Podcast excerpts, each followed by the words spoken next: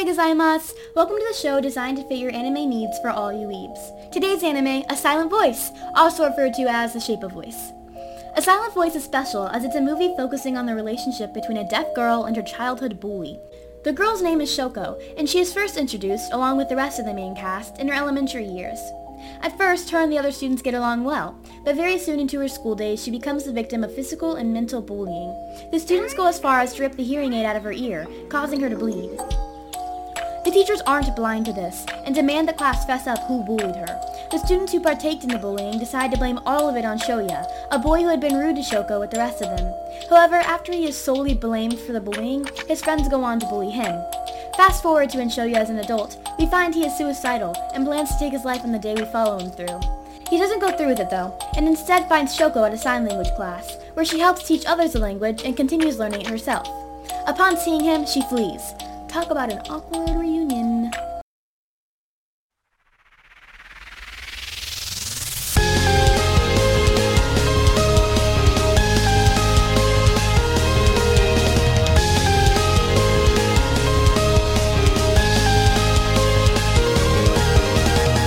Shoya becomes close to Shoko and her little sister, Yuzuru, whom he mistook as her boyfriend upon their first meeting.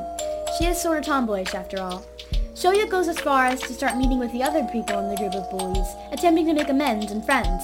Most of them are receptive, and a few new friends even appear. There is one outlier, however. Naoka.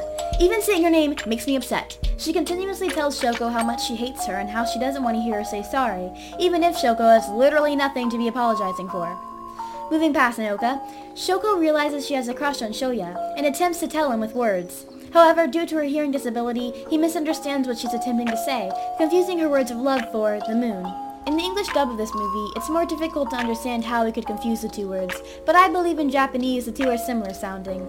The movie was originally made in Japanese, after all.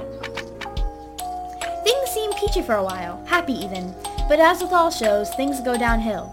It proves to be too difficult for Shoya to make friends with those who used to torment him, and he starts to push them all away. In addition, Shoko and Yuzuru's grandmother passes away. Like, way to get us in the fields! Shoya wishes to make Shoko feel better and attends a New Year celebration with her and her family, consisting of her mother Yaeko and of course Yuzuru. At one point, Shoko goes back to her home to fetch Yuzuru's camera, and not long after, Shoya follows.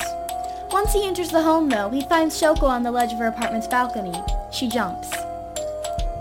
In a heart-wrenching slow-motion scene, we see Shoya running to Shoko's falling body, and he somehow manages to catch her, attempting to pull her up. As he's doing so, he prays to God to save her. He promises to do better, if she lives. He's able to pull her up, but in the process, he slips and falls into the lake below them. The lake does soften his fall, but he still comes into contact with the ground of the lake, causing internal and external bleeding. We transition to a hospital. Shoya seems to have sustained bad injuries.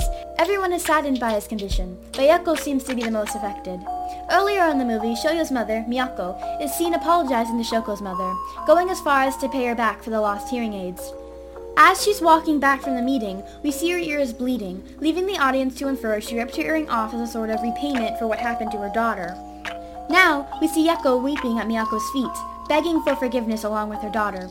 The roles have been reversed, and it's a very strong scene with lots of emotion tied to it. I can't even begin to describe it. Shoya wakes up in the hospital and leaves instantly to go see Shoko. He finds her at a significant bridge throughout the whole movie. It's dark, and she expresses her sorrow and guilt. This whole scene is yet another example of the power of animation on a viewer. It really is fascinating how much one can feel for fictional characters. The movie ends on a positive note. The friends start to get along. Even Ayaka makes some improvement as a person. Something I've neglected to bring up is Shoya's view on the people around him. It's shown throughout the movie anyone Shoya doesn't know or trust has a black X on their face. At the end of the movie, Shoya is at a school festival with his friends, and in the last few seconds, all the X's on their faces fall away, and Shoya begins to cry with joy.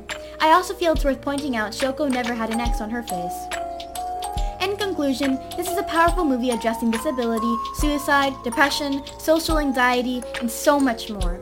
It's a moving story that needs to be seen, as it brings to light the hard truth of many of these sad things in life.